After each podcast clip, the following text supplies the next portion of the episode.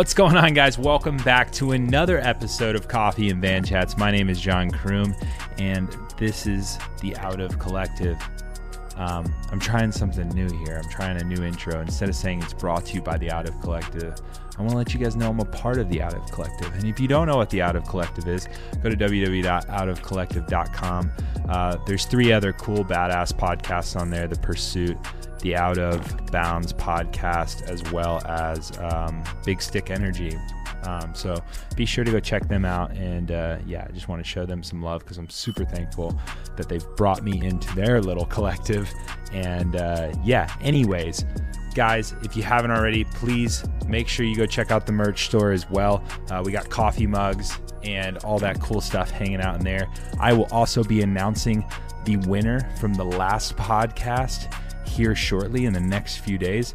Uh, I just drove 22 hours to South Carolina. I was escaping the Colorado weather, and um, yeah, I just needed a little bit of little bit of sun in my life. So I'm here in South Carolina. If you're in South Carolina, shoot me a DM. Let's go for a ride. Let's do something cool.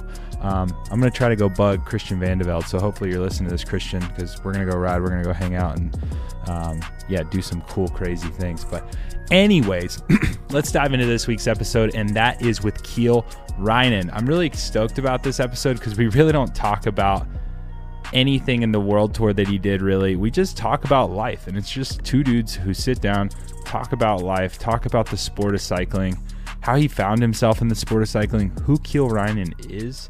And yeah we just we legit just have fun. And I, I hope i get to have him on the podcast again because we literally did not spend enough time just chatting and hanging out. But anyways let's go ahead and dive into this week's episode. But first, let's hear a quick message from the sponsor. And back for another week is Spot. Guys, I talk about Spot week after week. You've heard about it before. Spot covers your medical bills up to $20,000 each time you get injured. Spot will cover your actual out of pocket cost instead of a fixed fee. In a world where people are under and uninsured with sky high deductibles, Spot fills that gap that is sorely lacking in the outdoor space. Spot has no deductible and is a monthly subscription, can be canceled at any time. Spot works with whether you have health insurance or not. While Spot works with and covers a lot of cyclists and mountain bikers, Spot policies cover you 24 7 worldwide. Whether you're ripping a crit, skiing a black diamond, chopping up food in your kitchen, or even climbing Mount Everest. Guys, Spot is partnering with ski resorts. Spot is partnering with organizations like USA Cycling and Bike Ridge. Literally, they're making it easy to just be protected. We do dumb shit. so make sure that you're protected and make sure that you have Spot on your side. Also, back for another episode is Twisted Spoke. Guys, they make some of the best CBD out there. Um, I took some of their. Uh, CBN tincture last night so I could sleep in the van with my dog. It was a rough time, but um, the CBD actually did help me go to sleep and have a good sleep for that matter. So go check them out at twistedspokecbd.com or walk into your local bike shop or your local retailer and say, hey, I want some Twisted Spoke in my life. And they'll make that shit happen. So go ask them to get some Twisted Spoke CBD in their bike shop so they can get you dialed. New sponsor for the week is Phunkshun Wear. Guys, they are made in Colorado, but they make some of the dopest, coolest face masks on the market. Balaclavas, neck gaiters, you name it. Go check them out at phunkshunwear.com. I'll put a link down in the description below. That's function with a PH. Uh, Phunkshunwear. Um, also, they're here to protect our winners. They have some pretty philanthropic missions um, into protecting our winters, as well as working with the High Five Foundation, which I'll also put down in a link in the description below. But, anyways, they have this Youth Tempest Thermal Balaclava, which is like a sailor beard. It's pretty badass. But yeah, and the gummy worms, um, you name it. But um, goggle covers, I, I can just go on for days. So, anyways, go check them out at phunkshunwear.com. That's phunkshunwear.com. That's P H U N K S H U N where.com. Also, put a link in the description below. But other than that, guys, that's the sponsors for the week. Let's go ahead and dive into this week's episode.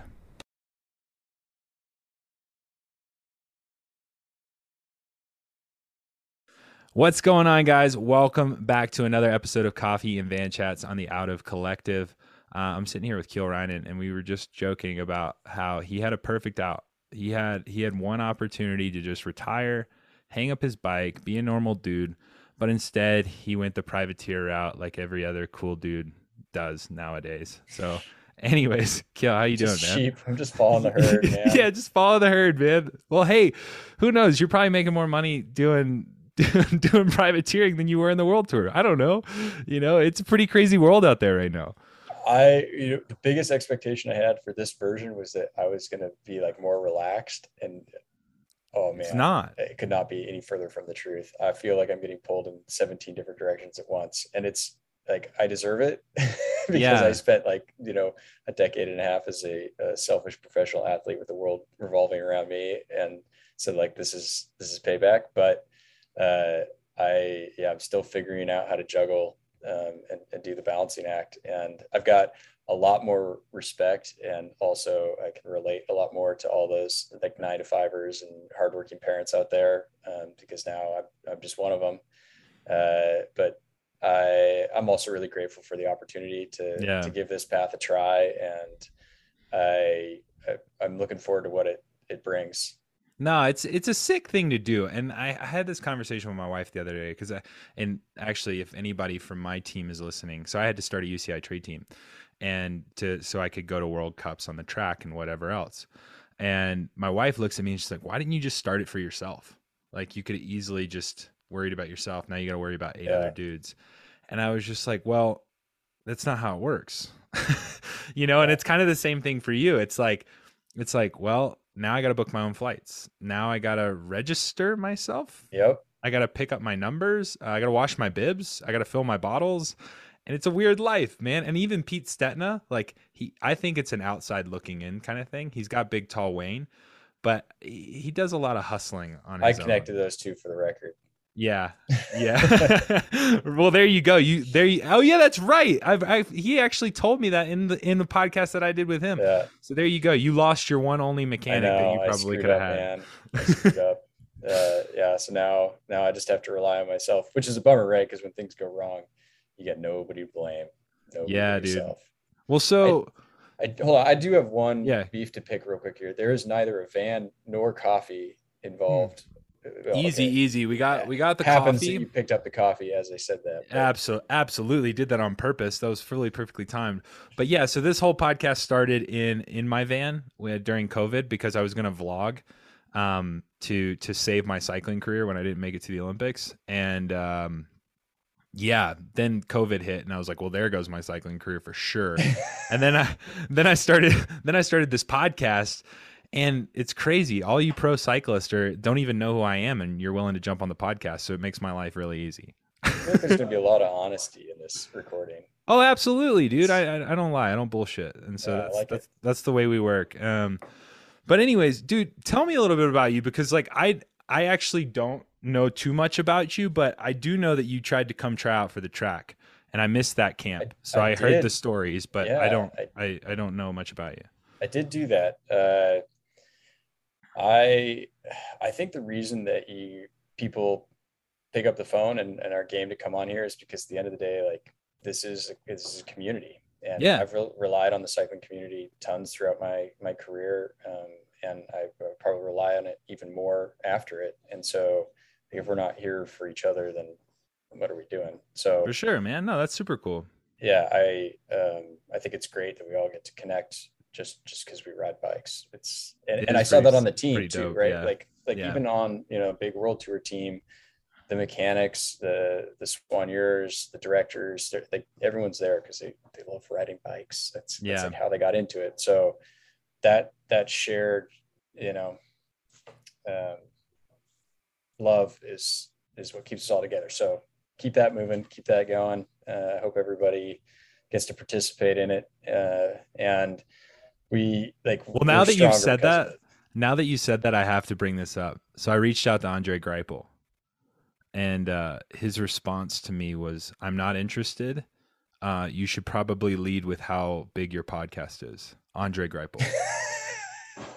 like I, I still have the email. It's savage because I thought like I had like an I like kind of know Greg Henderson because he coached the men's track program for a Yeah. little while, Yeah. and he talked about how nice the guy was, and I was like, oh, Yeah. oh fuck yeah, like I'll just shoot him a message and see what he says, and that's that's the response I got. So that's me putting myself on blast on my own podcast. I it's weird because like on one hand I want to say good for him for not just like ghosting. You know, like yeah, he oh, th- responded. that's kind of what I thought. you know, like he took the time to say no. But yeah, on the other hand, like get over yourself, man. You yeah. know, like, It was pretty. It was these pretty. It, was pretty savage. I was like, because I was like, I didn't know if I I was embarrassed because I was like, man, damn, that was a bit harsh. But then I was like, well, he did respond, so that He means did, he opened yeah. my email. So Yeah. Uh, have um, you have you talked to Alex Howes by chance? no, I've been trying to get him on. We did a we did a commercial together, a commercial for USA Yeah. Cycling as national champions, Oh wow! and uh, that's the Well, only time I've ever talked to him. he slapped Andre Greipel, so you can ask him about that. He did what? He slapped. oh yeah, him? no, yeah, you definitely heard me correctly. Yeah, dude. there's all a right, story there. Alex, I'm not going to tell it. It's on my story. yeah i need to get that story on but anyways now we need to tell your story because i need to i need to get to know you a little bit because i think what's really cool about the space and the sport is and this is what this podcast is for um is the ath like the person behind the athlete right and so so who are you like how did you find yourself in cycling and yeah now you, i mean you're still here in cycling even retired Yeah, uh, people first. Um, like we are all riders, but we were people before we were riders. We'll be Yeah, for sure. we were riders. So, uh, big big believer in yeah, just um, you know being human because we that's what we do. Uh, Yeah. I it's really surprising that I ended up where I am because uh, on the island there's not a you know it's not like there's a road cycling league. Um, but we happen to have a really cool bike shop and the mechanic there who's now the owner he saw me riding around to rowing practice and uh, other you know like to school and um, and he thought well maybe we can drag him over a crit in seattle and you know see if he likes it so uh, he convinced my buddy and i to go over there and, and we raced the seward park crit which still exists same Yeah. organizer same vibe everything which i love i love going over there and, and having nothing different yeah uh, and and I was hooked. And so I, I started racing road, and I I made a lot of friends um, road racing. I, I had a great time on the teams that I raced for, but I I also recognized that I had to be a certain version of myself, I guess, to fit in. So part of this next foray for me is just doing it my way. Yeah. And we get the chance to do that because like gravel right now at least is pretty uniquely american. And and so it's it's on our terms our turf and it gets to be our version. And instead of having to be um, you know assimilating and, and speaking a different language and eating different food uh, i get to do it you know it's familiar to me. Yeah. So I'm very excited about that. Uh, and, I, and I'm also excited about having more sort of relatable experiences. So I, you know, like being a dad, um, working a second job, uh, fitting and training when I can, like those are things that most people experience. And so, you know, like now when I show up to a gravel race or event or ride, I can I can share those stories with people and they get it and Yeah. we can all relate. And it's it's a lot harder when you're like, oh yeah, stage five of the Dauphiné, like it, you know, we like raced through this valley and then guys went like lightning bolts up the climb and dropped me and then you know went back to this chalet that I don't remember the name of and got a massage and the chef cooked dinner. nobody, nobody relates to that. Like, yeah that's yeah it's not a relatable experience. So yeah um, I'm excited for for that part of this. Uh, and yeah, my name's Kiel. I grew up on an island. Uh, I love sailing, fishing, crabbing. Um, I'm a product of the the place where I was born and raised, and I live about a quarter of a mile, if even, from the house I grew up in. No, dude, that's insane. So did you? Because you know, I, I've had some friends going to the world tour, and luckily with the, the track, there's some crossover, and it's one, it's one or the other. There's either this like sense of homesick and like get me the fuck out of Europe immediately, or like, hey, I don't want to go back. Like Mallorca is my jam, you know, or wherever there's Andorra, like wherever they're living at that time. So what was it like for you? Because I think it was it, I think it's Ian Stannard. Like he doesn't leave Wales, and I th- but part of that is because one, that's his home, he loves it, but also he's training for the classics. So for you, I mean, where you live, it's like not the worst cycling um, in the world, but it's also yeah. not warm in the winter. Like plugging in 25, 30 hour weeks is tough. Yeah. Over there. Yeah. I, I definitely did um, a lot of really dumb rides in the rain. but yeah, the terrain itself is, is not bad and, and the weather is certainly conducive to the classics, but certainly not a place that, that the average pro would look at be like, yeah, I could live here and yeah, do, do my thing uh, I was definitely one of those people that went to Europe and, and struggled um, to feel comfortable. And yeah. so I saw how that held me back at times in my career, that, that inability to sort of assimilate more. And I was sometimes envious of guys who were really able to. Uh, but later I came to terms with the fact that, like, uh, again, like I'm not just from here, I'm, I'm, of this place. And so its, its importance is, um, is great and and it I feel different when I'm here. The air is yeah. different. I I am more myself and I I also really appreciated like stepping outside of the cycling bubble. It's everybody knows me on the island because I grew up here, not because I ride bikes. Yeah, yeah. It's super refreshing. Yeah. And I lived for um, in Boulder for a bit because uh, I went to college out there. And, yeah. And that's where I started racing.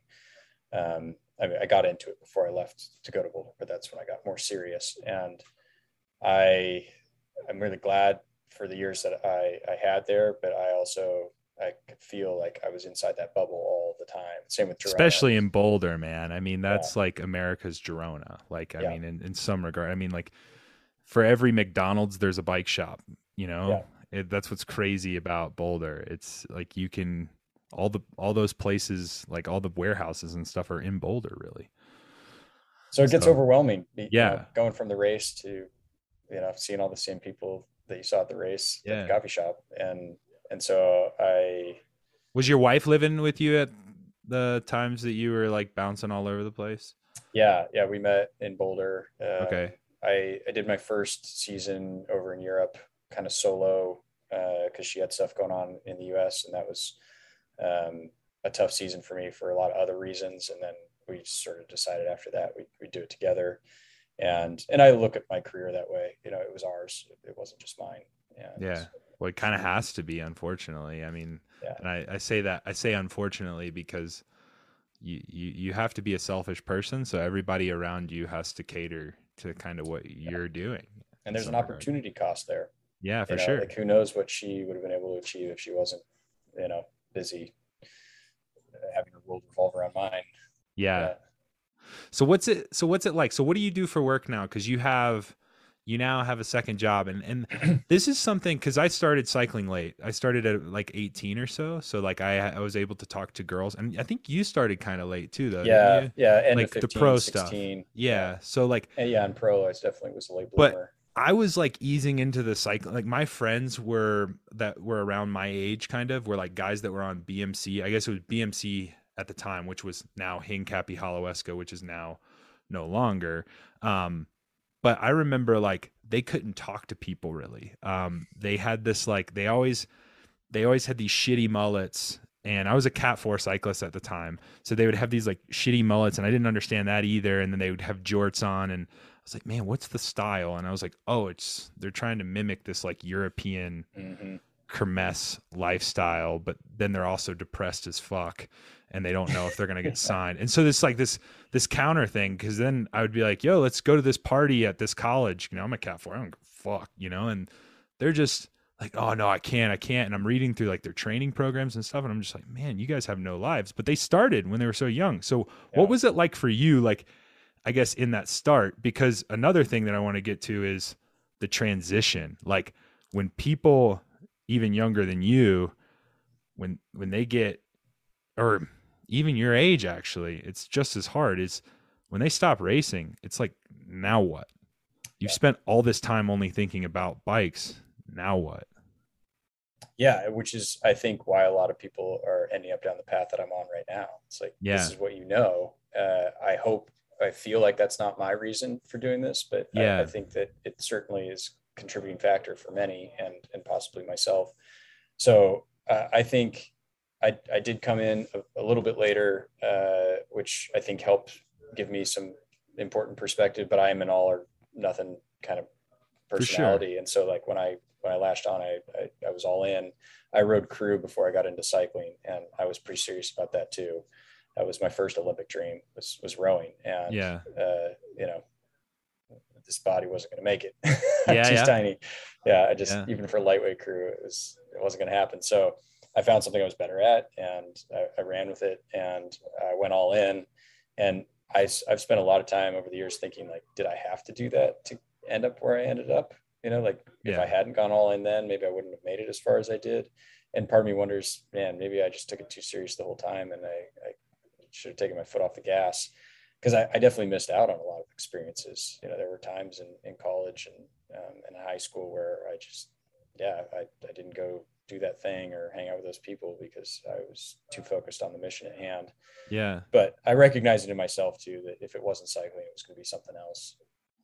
Yeah, for sure. I mean, I, I think it's uh life's a funny thing, right? Like it's um you know, you can always play the what if game. Like, what if I yeah. just would have done this, and what if I would have just done that? And it's like, well, fuck, man. What if you would have just gone in all in on track from the gun? There's not a lot of track riders. Like, what if I just been more talented? There you go. What if what if you what if you would have just been lighter? What if your shoulders were just a little bit more narrow? Like, it's this whole thing, right? It's what ifs, what ifs, what ifs, and so, um, you know, the regret thing, you know, because that was kind of my going to be my next thing is like, do you think there's something that you missed or you regret in a part of your career, or like?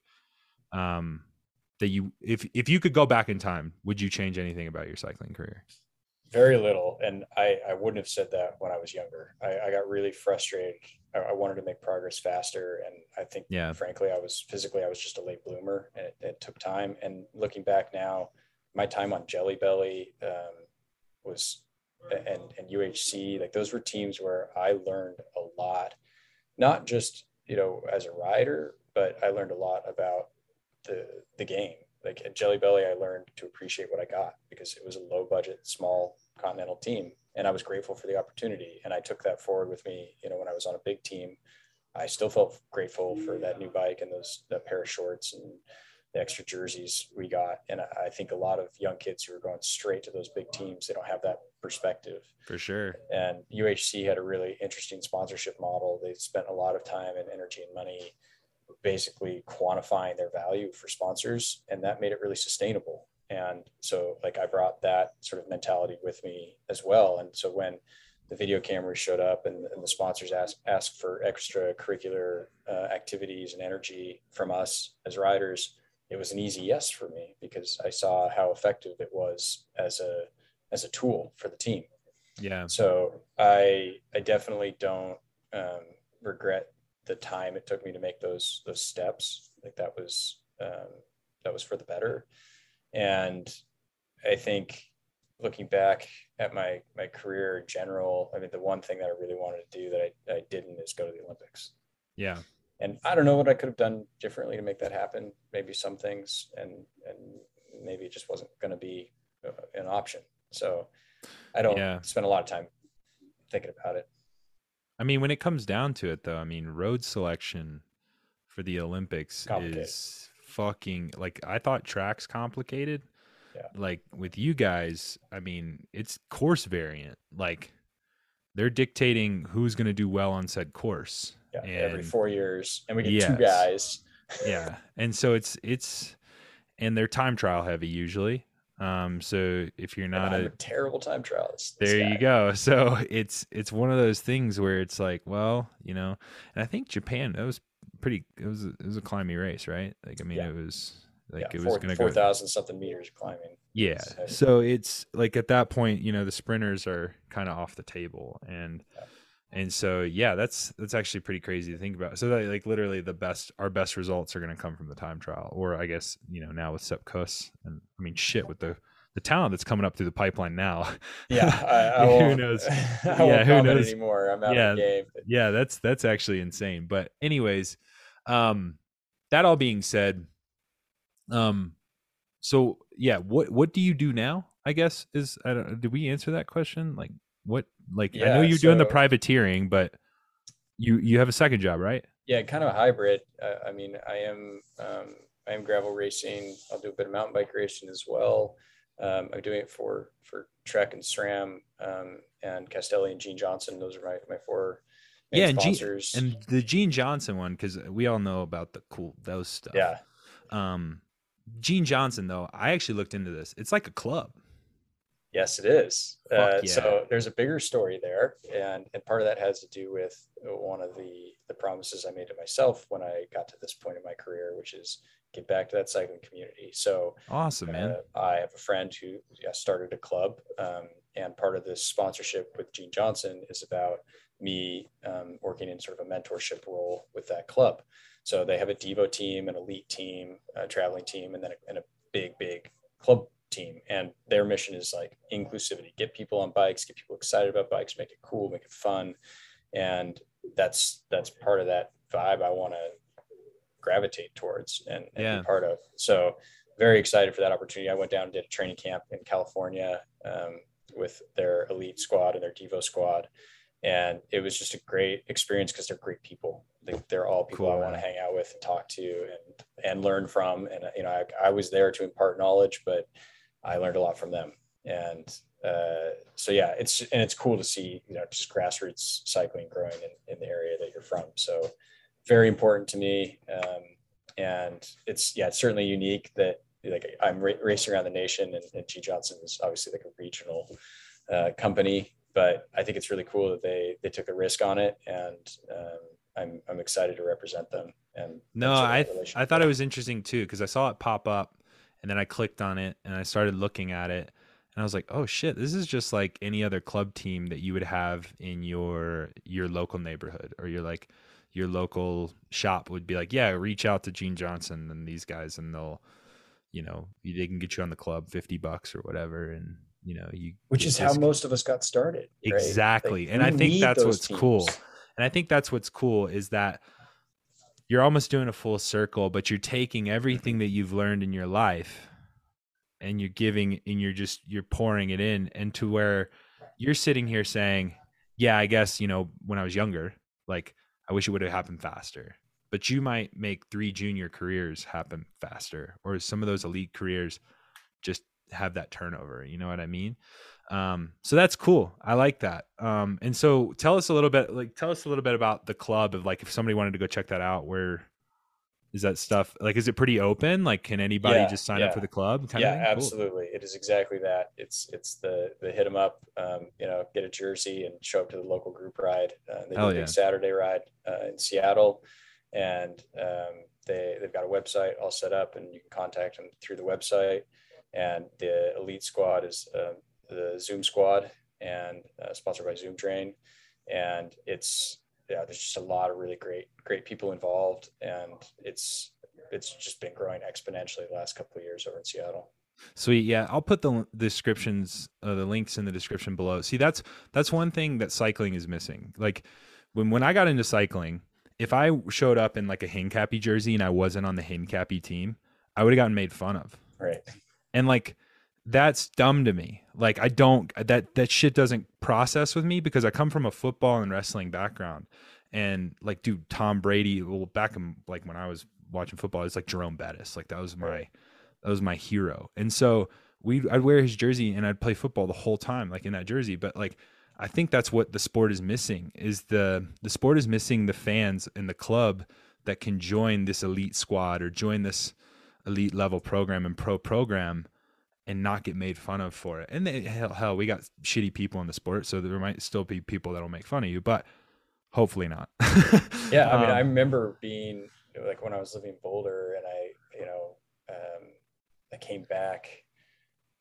Well, let's see. No, I guess I was, yeah, living in Boulder. I signed my my contract with Jelly Belly, and thinking like that would be so cool riding around town now with a Jelly Belly kit because I'm actually on Jelly Belly, not because I went out and got one. Yeah, yeah. And then I remember at some coffee shop or somebody uh, or something, somebody asked me, "You're like, oh, you know, where'd you get the Jelly Belly kit?" Yeah. And I, I realized yeah. like at that moment, like this is not even worth explaining. Like this is so it's stupid. not. It's like, so cares? dumb. I had the national. I had national championship kit on and I had a guy at a coffee shop go, you, "Hey, you know you need to be a national champion to wear that jersey, right?" and I said, "Valid." That's all I could Yep, say. Like what? Yeah. Like because the title that I had at the time it was in the kilo, and so I was just out on Right. a road ride. I never get to wear that jersey. Yeah. Yeah, no, it's so dumb. But I went with somebody gave it to me. Somebody gave it to me. but then but then they see you like cuz they go watch, you know, whatever tour Colorado and then you're just like at the start line they're like, "Shit."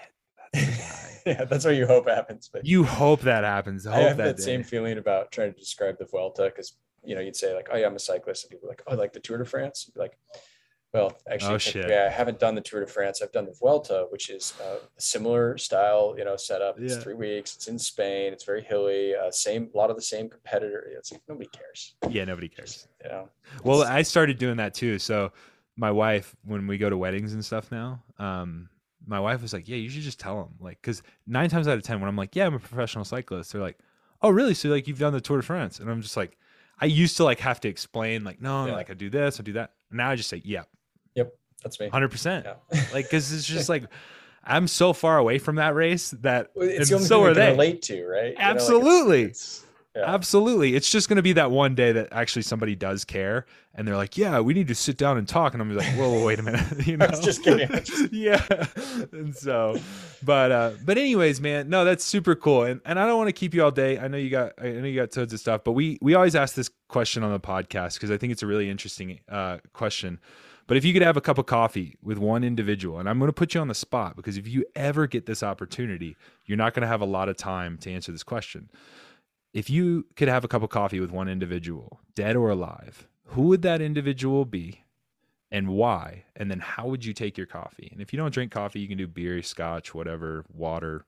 I don't care. Just your beverage of choice. Yeah, uh, I I'm generally a, a Chemex in the morning with some a little bit of half and half. Uh, Sweet, sweet. So I'd stick with my my program because Keep- keep it- I got yep. two kids, which we're allowed one cup of coffee for each kid in the morning. And, That's awesome. uh, yeah, I, it's it's a way of survival. Yeah, yeah. So that part, no question. Uh, who I would meet is definitely a tough one. I I know I make it pretty hard because you can even go you can go into the grave for this one. yeah, if you can You can the start grave, you can start like- it pu- opens pulling up people up, bro. Pandora's box. It's Yeah. really Yeah.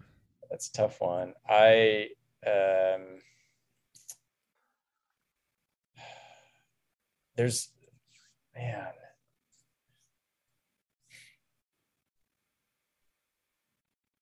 Wow, that that is there's just so many things coming to mind. I'm reading this book right now um, uh, about uh, fungal networks and Yeah. like talking to to anybody who's written books, you know, like in that arena, um, or also like brain mapping, that kind of stuff. Yeah. Any one of those individuals would be uh, super radical to talk to. Yeah. Uh, but that you know, there's a dozen of them.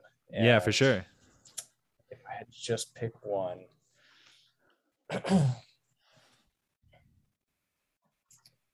I think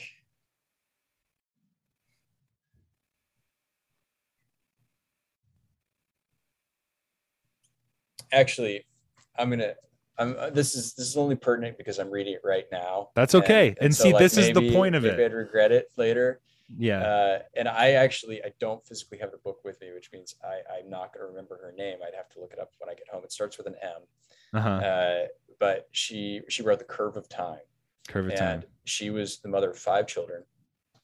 Uh, husband passed away uh, pretty shortly thereafter, and so she raised these kids on her own. She had a house on Vancouver Island, and every summer she would take her kids up the Inside Passage, uh, which is something that I will do with my kids.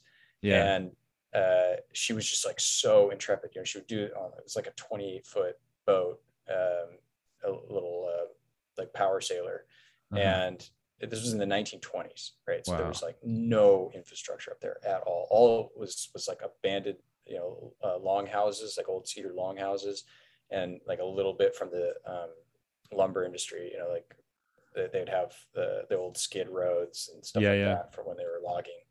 So i mean just nothing. And like she's sharing the space with bears and you know see like just the, the way she describes to all these like crazy you know like Louisa Inlet it's these are like 5,000 foot cliffs that go straight, they plunge straight into the water and go another 5,000 feet down under the That's water. insane.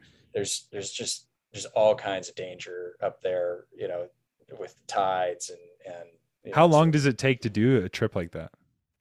you could rip up the inside passage in a week if you were like going Wow. through the night, just pushing So in the 1920s, though, they have to. That has to take three months. time. Yeah. Three months. Wow. Yeah. And and she was just so willing to like get out there and do it with those kids. And I think I've, I've spent a lot more time thinking about it lately because as a parent, I um, I'm struggling with the like just go and do it because it's so much easier to not. You know, like, yeah. pack up all the Yeah. bags and all the stuff. Yeah. And you throw it in the car, you do the drive, the kid throws up, you- you're like, you're just like, why did we even try? And yeah. and here she is, you know, five kids, and she's like, yeah, we're gonna we're gonna cruise up there, and then I can just picture him being like, "Damn it, mom!" oh, man, it's- it's three so good. months. it's uh, I, I'm I'm embarrassed. I don't remember her name Yeah. book, but No, it's uh, fine. I think, but I think that's what makes it this kind of cool and kind of special, though. Like that's that's an that's actually one of our most interesting answers, um, because so it's something that you want to do with your It's something it's something I want to do with my kids, but I also want to understand her state of mind. Like, why was she so willing to go out and do something so uncomfortable? yeah, Right? Like, was she did just not make her that uncomfortable? Like, was she just tougher than I am, or or was it really difficult and she thought she saw value in it anyway? So Wow. just getting to chat with her about that that experience and, and sort of why um, i think i learned more from that than i would from a lot of textbooks No, yeah, no. I th- I think people are the best textbooks, man. They the stories that people have and the life experiences you can learn a lot. So no, the Kiel, book is curve of time curve of Time. Remember the and author. I'll also put a link in the description below, and I'll look up the author and um, make sure that I I type the author's name in the description. but uh, but anyways, guys, thanks so much for listening. Kiel, dude, thank you so much for your time. Uh, I I really appreciate it, man. This has been awesome. It's good to meet you. Um, and you know, I um seen you around, and yeah, like I said, I I heard about you coming to the track camps and stuff. Couldn't make it to that one, but uh, but yeah thanks so much guys um, all the links to the social media uh, the club and the book will be down in the description below other than that we'll see you next time Peace. thanks a lot for having me